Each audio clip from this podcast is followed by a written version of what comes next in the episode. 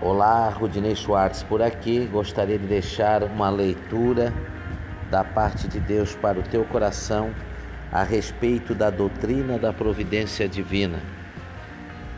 A doutrina da providência divina nos mostra que Deus é soberano e que Ele está no controle absoluto de todas as coisas e que Ele não desperdiça sofrimento e que as provas pelas quais passamos são inevitáveis, variadas, passageiras e pedagógicas, mas todas elas são trabalhadas por Deus para o nosso bem final.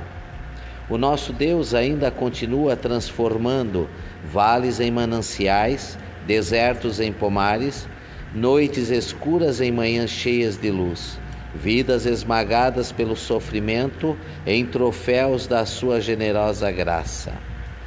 Gênesis capítulo 45, verso 5: Não vos entristeçais, nem vos pese aos vossos olhos, por me haverdes vendido para cá, porque para a conservação da vida Deus me enviou diante de vossa face. Amém.